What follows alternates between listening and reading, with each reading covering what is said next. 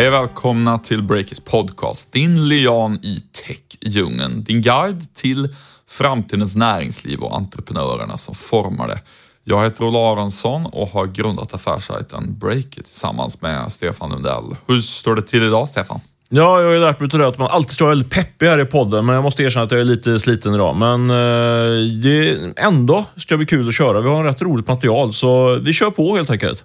Jag tycker det ska bli väldigt kul att höra vad du har för spaningar för nästa år. För det är det vi ska göra i det här avsnittet. Vi ska blicka in i framtiden och 2018.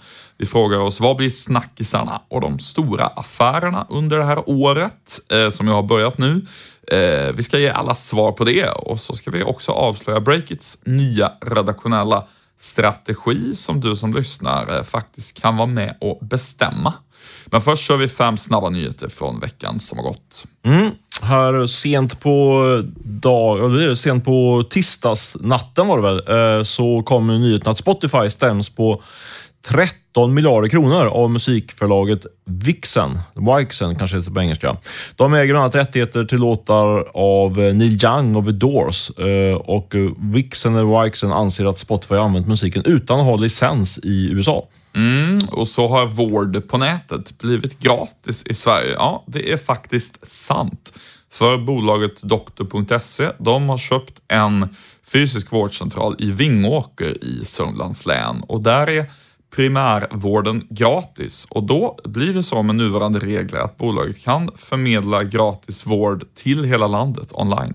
Det är en spännande affär måste jag säga. Och precis innan nyhet så blev det en annan riktigt stor affär i techindustrin klar. Då handlar det om japanska Softbank, som jag ser upp som branschens kanske allra tyngsta investerare worldwide. De har efter rätt utdragna förhandlingar köpt 17% av taxitjänsten Uber, och de gjorde också till rabatt kan man säga. De fick Uber tvingades värdera ner sitt bolag ganska rejält. Jag läste faktiskt en Twitter-kommentar om det där, att det kan få effekter på San Franciscos bostadsmarknad för att det är en massa folk som får loss pengar och kan köpa dyrare lägenheter. En annan nyhet från USA. Precis innan nyår så bad Apple om ursäkt till användarna för att bolaget medvetet har segat ner kundernas telefoner. Misstanken där, som har gjort många upprörda, det är att Apple har gjort mobilerna långsammare för att man ska känna sig tvingad att köpa en ny.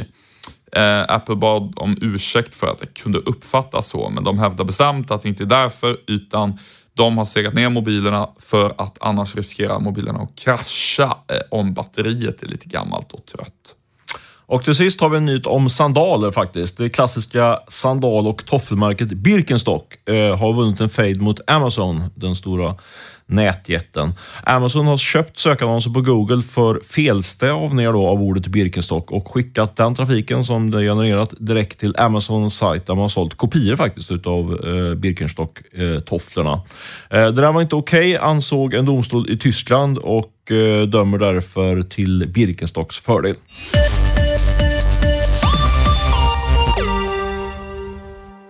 Den här podden sponsras av Rackfish som är vår huvudsponsor i podden vecka ut och vecka in. Det är mycket trevligt. Rackfish är ett hostingbolag som gör vår och många andra sajter maximalt snabba och driftsäkra genom att använda den allra senaste tekniken. Och till att börja med så jobbar Rackfish med handplockade internetoperatörer som Level 3, IP Only och Bahnhof. Och om någon av de där operatörerna får problem så kan Rackfish i en handvändning automatiskt optimera trafiken och skicka den till en annan operatör som funkar. Den manövern gör Rackfish med hjälp av teknik från Notchen som går ut på att en algoritm skriver om reglerna för hur internettrafiken ska färdas vid behov. Då kan en sajt som annars har haft problem med exempelvis hackande video ändå funka hur bra som helst. Och om du vill veta mer om Rackfish eller Notchen så kan du mejla Rackfish-grundaren Johan Olde på johan@rackfish.com. Tack Rackfish! Då har det blivit dags att blicka framåt. Vi ska spana inför 2018 och försöka och spå och identifiera de stora trenderna i branschen bland annat. Och Olle, du har ju identifierat vad vi kommer prata om i techindustrin nästa år. Vad blir det för snack? Inte nästa år, det här året menar jag. Ja, precis. Det är ju faktiskt 2018 nu. Det är lätt att Jag glömmer bort det. Men jo, jag har ett par små spaningar att bjuda på till att börja med. Först så tror jag att vi kommer få en backlash för mobilhetsen. Och eftersom det här är en näringslivspodd så tänkte jag snacka om hur jag tror det kommer påverka företag och arbetsplatser. Jag tror att allt fler företag under 2018 kommer att förbjuda mobiler på möten och så kommer att förbjuda anställda att surfa på Facebook på arbetstid om det inte är en direkt del av deras jobb. Och jag tror också generellt sett på att vi kommer få lite av en mottrend och en återgång till det här med att man delar upp arbetstid och fritid lite tydligare så att det inte blir lika flytande som annars har varit utvecklingen de senaste åren. Låter lite grann som en from förhoppning tycker jag. Det är något som man kanske hoppas på. Men du tror att det kan bli verklighet alltså? Trots det här snacket om att vi ständigt är uppkopplade och är tillgängliga överallt. Ja, jag förstår att det kan låta som en nästan naiv förhoppning. Men faktum är att jag tror att det börjar sjunka in nu hos människor att det faktiskt finns gott forskningsstöd för att det här är ett allvarligt problem med just mobilhetsen. Det är ju så att vi har inte haft så smarta mobiler så länge i samhället egentligen om man har ett lite långsiktigt perspektiv och i början när såna här häftiga nya prylar kommer så använder vi ju dem ganska ohämmat och sen kommer ju alltid en period av lite mer eftertanke och så och nu har det ju börjat komma ganska mycket forskning på det här och den är ju ganska entydig och visar egentligen att vi får helt enkelt inte tillräckligt mycket mental återhämtning på grund av att vi sitter och surfar och mejlar på våra smarta mobiler kvällarna i ända. Det gör att man liksom får ständig stimulans och i förlängningen så kan det här faktiskt leda till att man blir så stressad att man blir sjukskriven. Jag kan ta ett exempel är ju att en SACO-undersökning som jag läste som har gjorts på 12 000 akademiker visar att 50% av alla kvinnliga akademiker lider av en, vad man kan kalla för en störning på grund av svår stress. Och i den undersökningen så lyfter man framförallt fram det att man liksom är uppkopplad hela tiden på massa olika sociala tjänster och mejl och så vidare, vilket gör att man aldrig får någon återhämtning helt enkelt. Och botemedlet på det här då, det blir att man helt enkelt kommer att kunna man förbjuder sina anställda och kolla på Facebook och liknande på arbetstid då, är din tes. Det låter väldigt drastiskt tror jag. Är det verkligen realistiskt? Ja, jag tror att det kommer att ske i flera steg. Vi ser några bolag som har gått före i varje fall och gjort uppror mot så här så kallade tidslukande appar, typ Facebook är till exempel Dobermann som är en het digital utvecklingsbyrå på stan, kan man säga lite förenklat. Lifesum, det är framgångsrika svenska hälsotechbolaget. De var ju båda med i det här upproret Time Well Spent Sweden som förenklat går ut på att man tycker att vi slösar bort för mycket tid i massa sociala appar och sådär.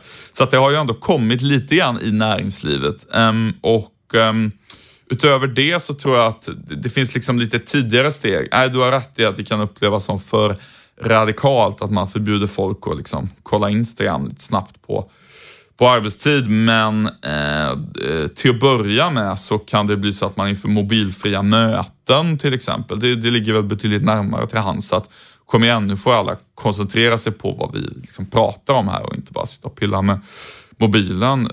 Och sen tror jag att det där i förlängningen i takt med att allt den här insikten från forskningen sjunker in så kommer folk inse att nej men, om folk inte kan koncentrera sig ordentligt på jobbet för att man får så mycket liksom, notiser och distraktioner från olika håll då, ja, i synnerhet om det blir lågkonjunktur så att säga, om man hamnar i en situation där oj, nu måste vi verkligen bli mer effektiva här, då tror jag att det där är allvar så att säga kommer successivt sjunka in. Men det är klart att det tar tid och man ska gå i flera steg. Tänker du att du ska införa det på Breakit också?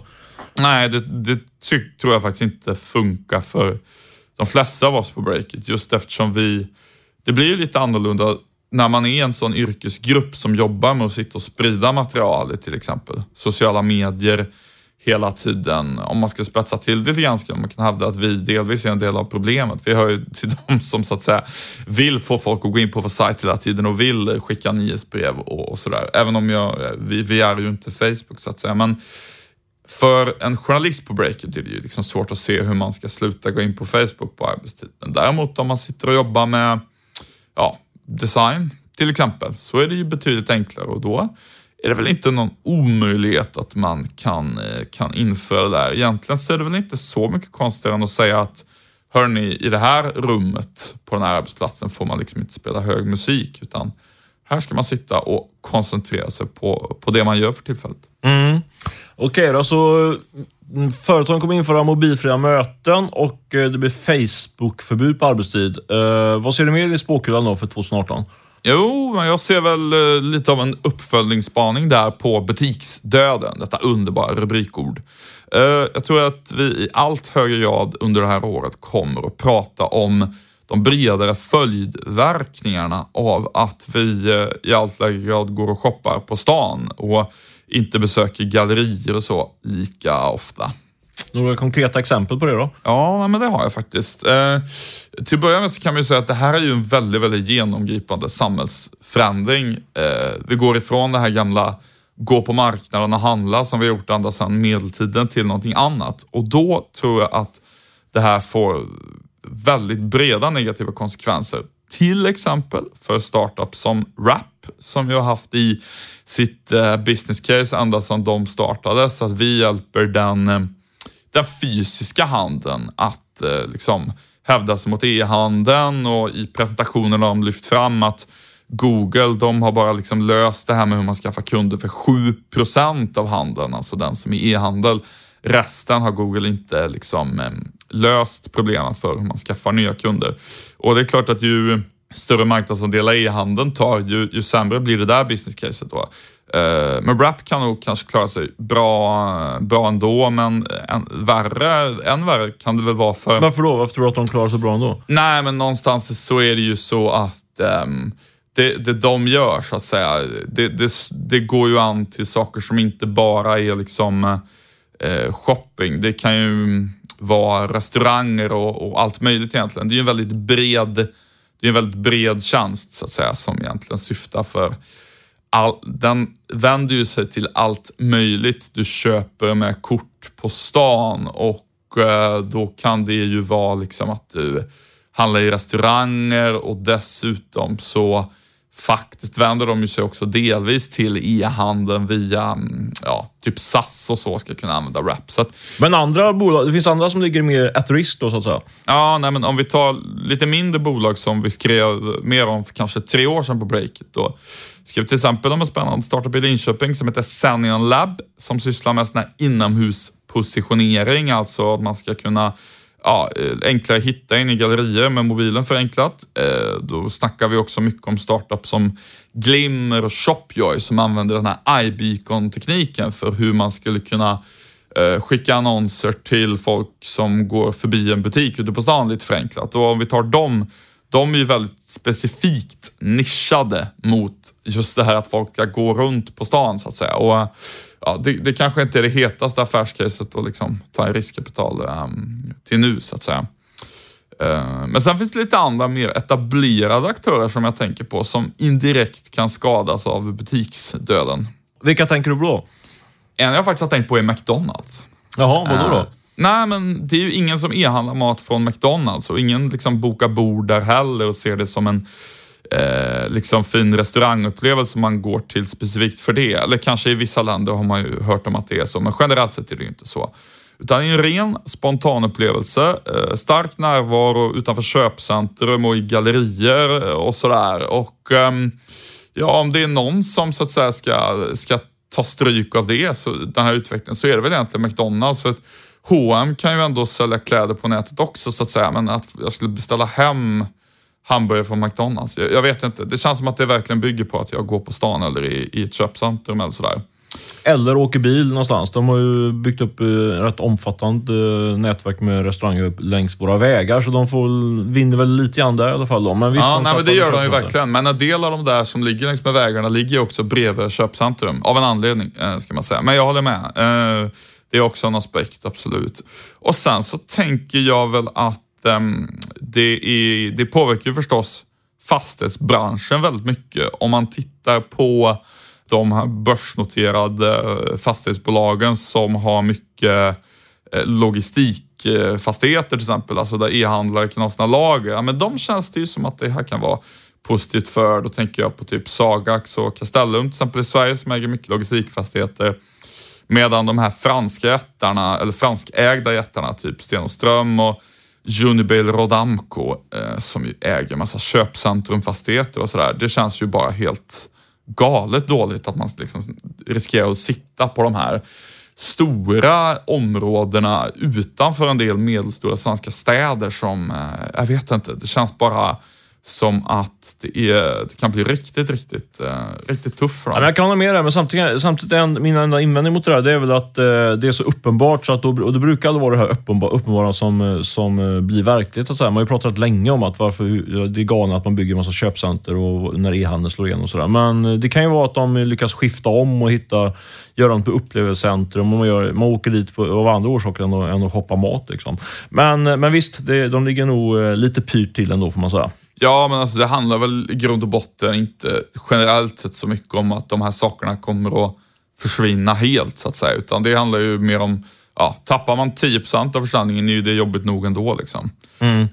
Och sen så en annan sak apropå det här med inomhuspositionering och sådär, den här förändringen förskjuter ju faktiskt också makt från Google som har världens största app, Google Maps. Den är ju världens största sätt att hitta butiker på stan. Och om färre går runt och letar efter butiker på stan så borde det ju vara på sikt kunna vara ett ganska betydande problem för Google. Jag vet inte hur mycket av deras intäkter som kommer ifrån liksom annonser i Google Maps, men det är ändå värt att fundera på faktiskt, tycker jag. Jag märker ju att det är ju den app som jag använder mest när jag går runt på stan, måste jag säga, för att hitta vad finns det ett Clas Ohlson i Linköping eller vad det nu kan vara. Så att med risk för att säga någonting som bara är en företeelse i typ Sverige, alltså det kan hända att man i Marocko eller någonstans kommer att använda Google Maps precis lika mycket 2018 som tidigare, så tror jag att det där är en potentiell maktförskjutning. Du, det där var mina små trendspaningar.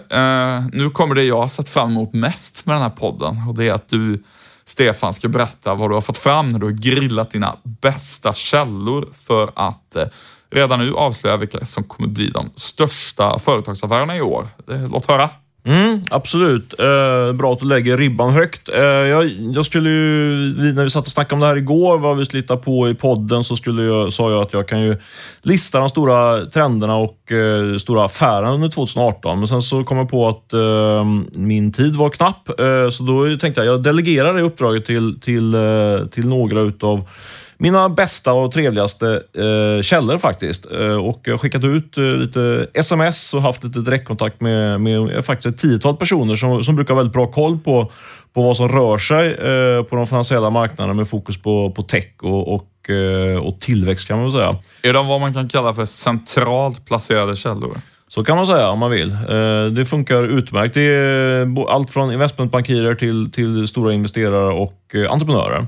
Så de brukar ha koll. Ibland har de rätt, ibland har de fel. Men nu har de ju då möjlighet att bara spekulera fritt då. Så det handlar inte om att de har... att det är någonting som man erfar det som jag kommer dra nu. Men om man börjar med liksom, lite mer på ett övergripande plan utifrån det snacket jag haft med de här personerna, så kan man säga att det vi ser nu, det vi går in i 2018, det är väl att lite grann att vi är inne på slutspurten kring en riktig sån superkonjunktur och extremt affärsintensiv period som har löpt under flera år nu.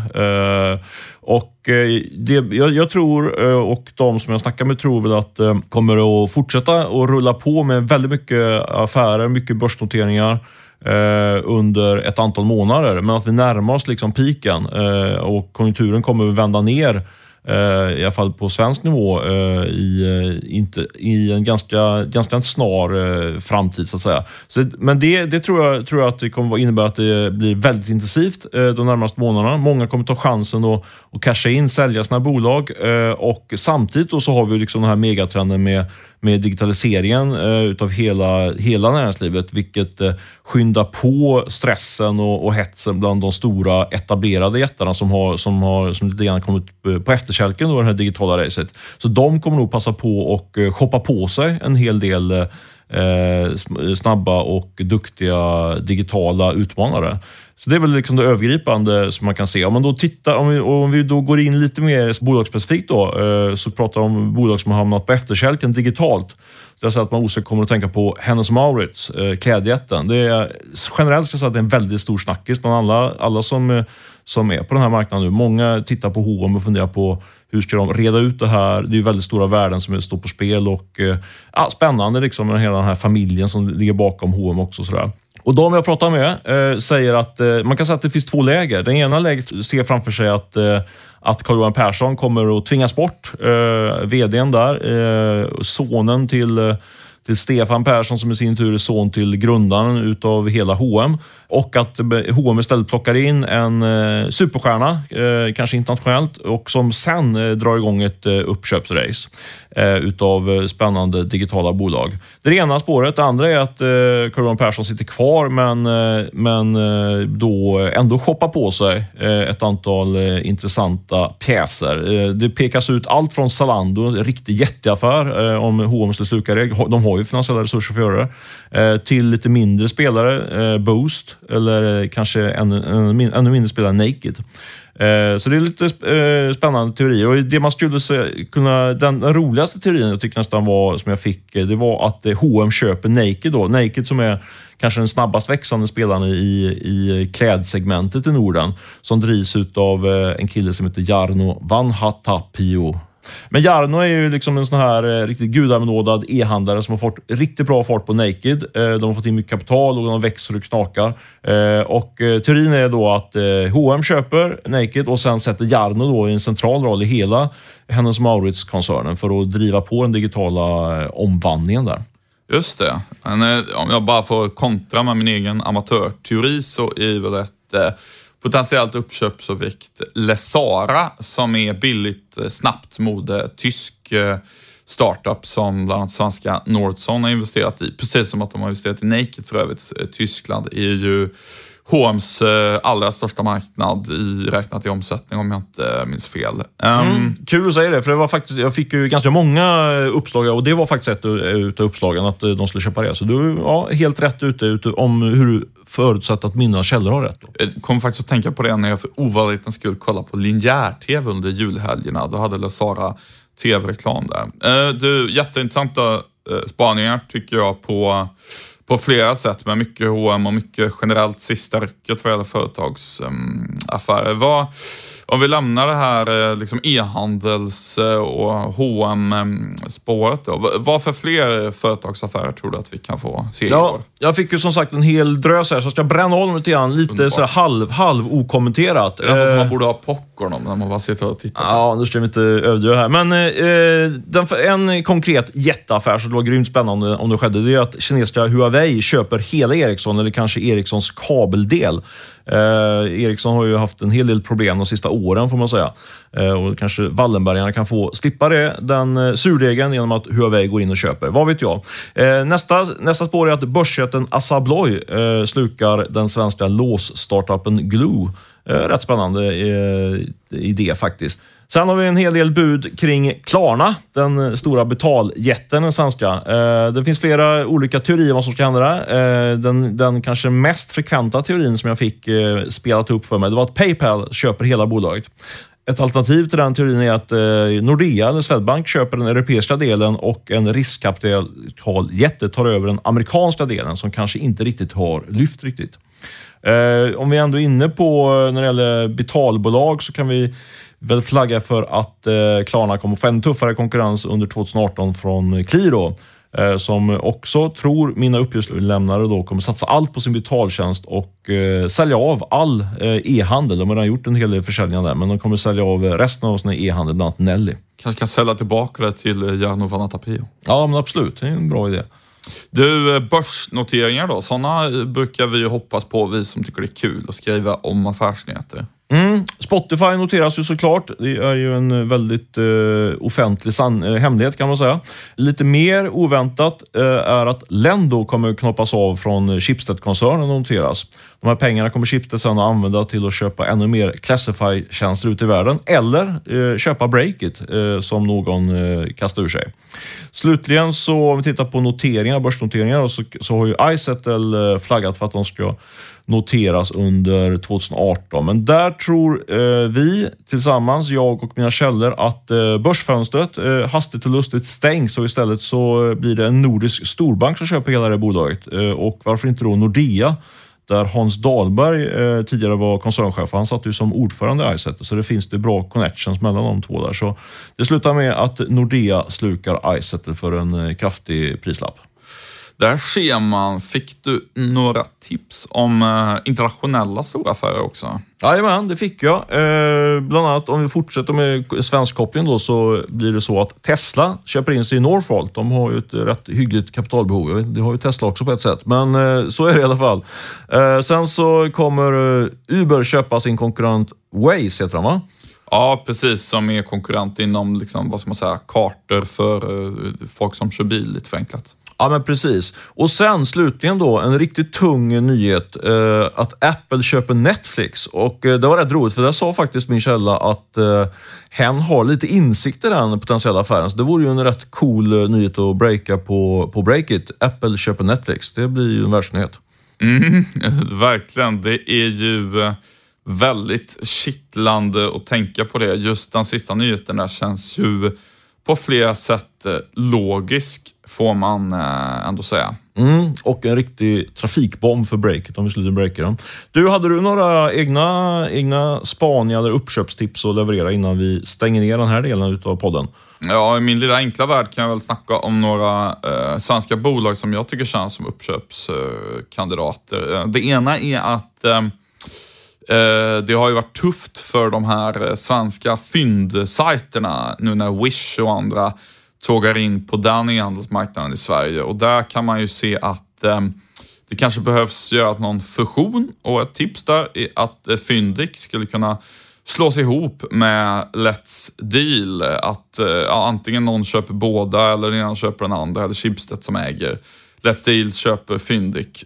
Borde finnas liksom samordningsvinster där och det lär ju behövas kan man säga när Amazon kommer in i Sverige, för då det är ju flera som pekar ut just Fyndig och Let's Deal som dödsdömda då, om Amazon som vi tror går in i Sverige under 2018. Men ja, men precis, det där är ju en snackis. Så då, vad är det logiska då att göra? Ja, men det är förmodligen att man slår ihop sig på ett eller annat sätt där. Så det är väl mitt ena tips.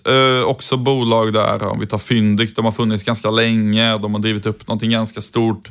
Grundarna kan liksom vara nöjda och glada ändå med att sälja nu. De har ju ändå omsättning på flera 100 miljoner och sådär. Och ett annat case där man kan tänka sig att grundarna skulle vilja lämna vidare till någon annan är Billogram, som ju var det var en riktigt stekhet startup för 5 år sedan. Sådär. De förenklade fakturering för småföretagare och de var både hypade och gjorde sina kunder väldigt glada.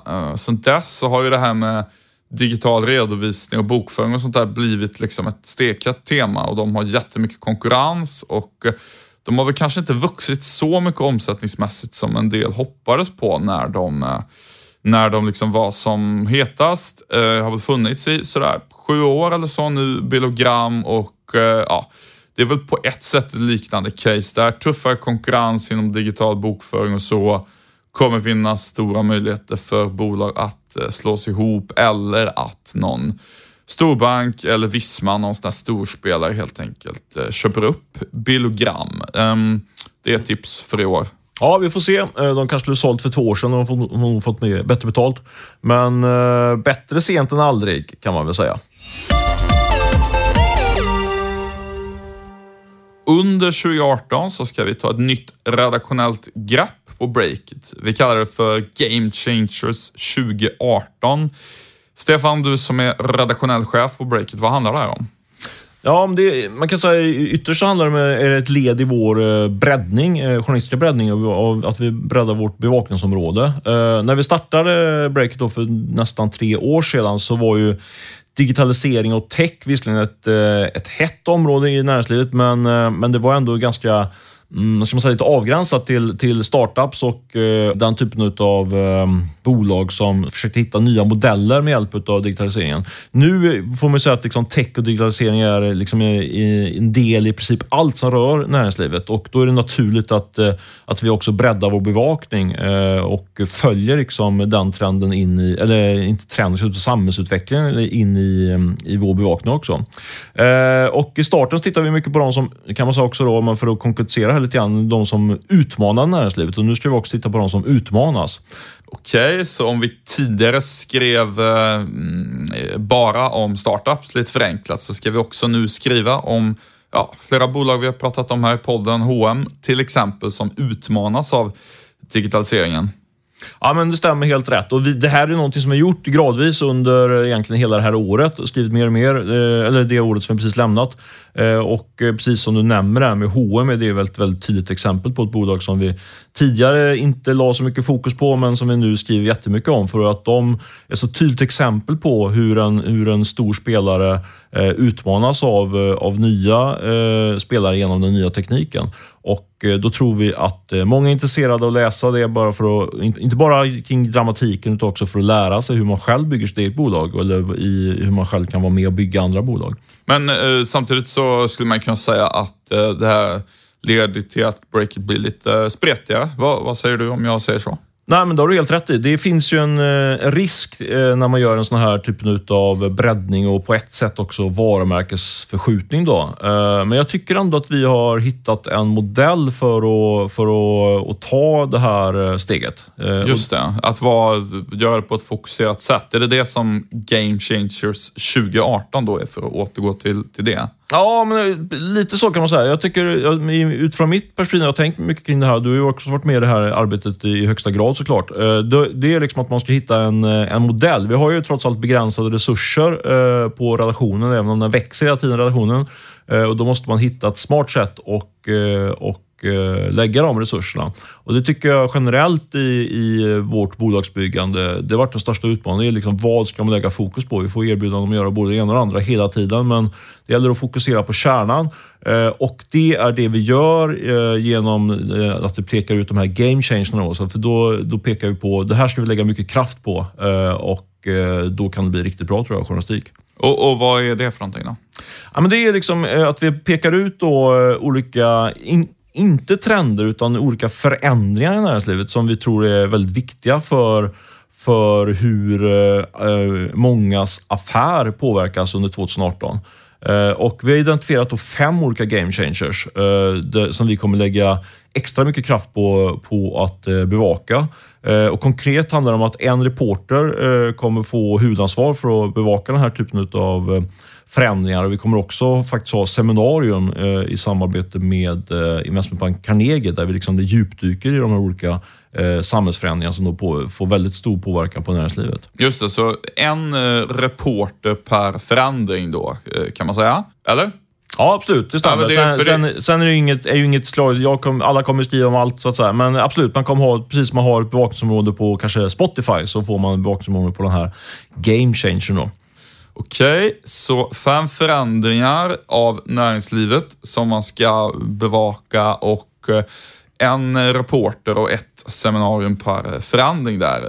Kan man summera det så? Ja, så kan man summera det. Och sen såklart med tillägget att det blir ju extremt mycket mer och matigare och sådär. Men det är strukturen, kan man säga. Just det, ja, men det är bra. En redaktionell strategi så att säga, för att lyckas träffa rätt när man försöker hitta helt enkelt hur näringslivet förändras. Men du måste säga, vilka är game changersarna? Ja, men absolut. Det ska jag med glädje göra. Två saker innan bara jag drar dem. Det ena är att det här är ju inte... Det är lite grann skav till mig att jag inte kan sätta stenhårda rubrik, utan det handlar lite mer om överskrifter för att man ska kunna ringa in stora förändringar. Så att man får...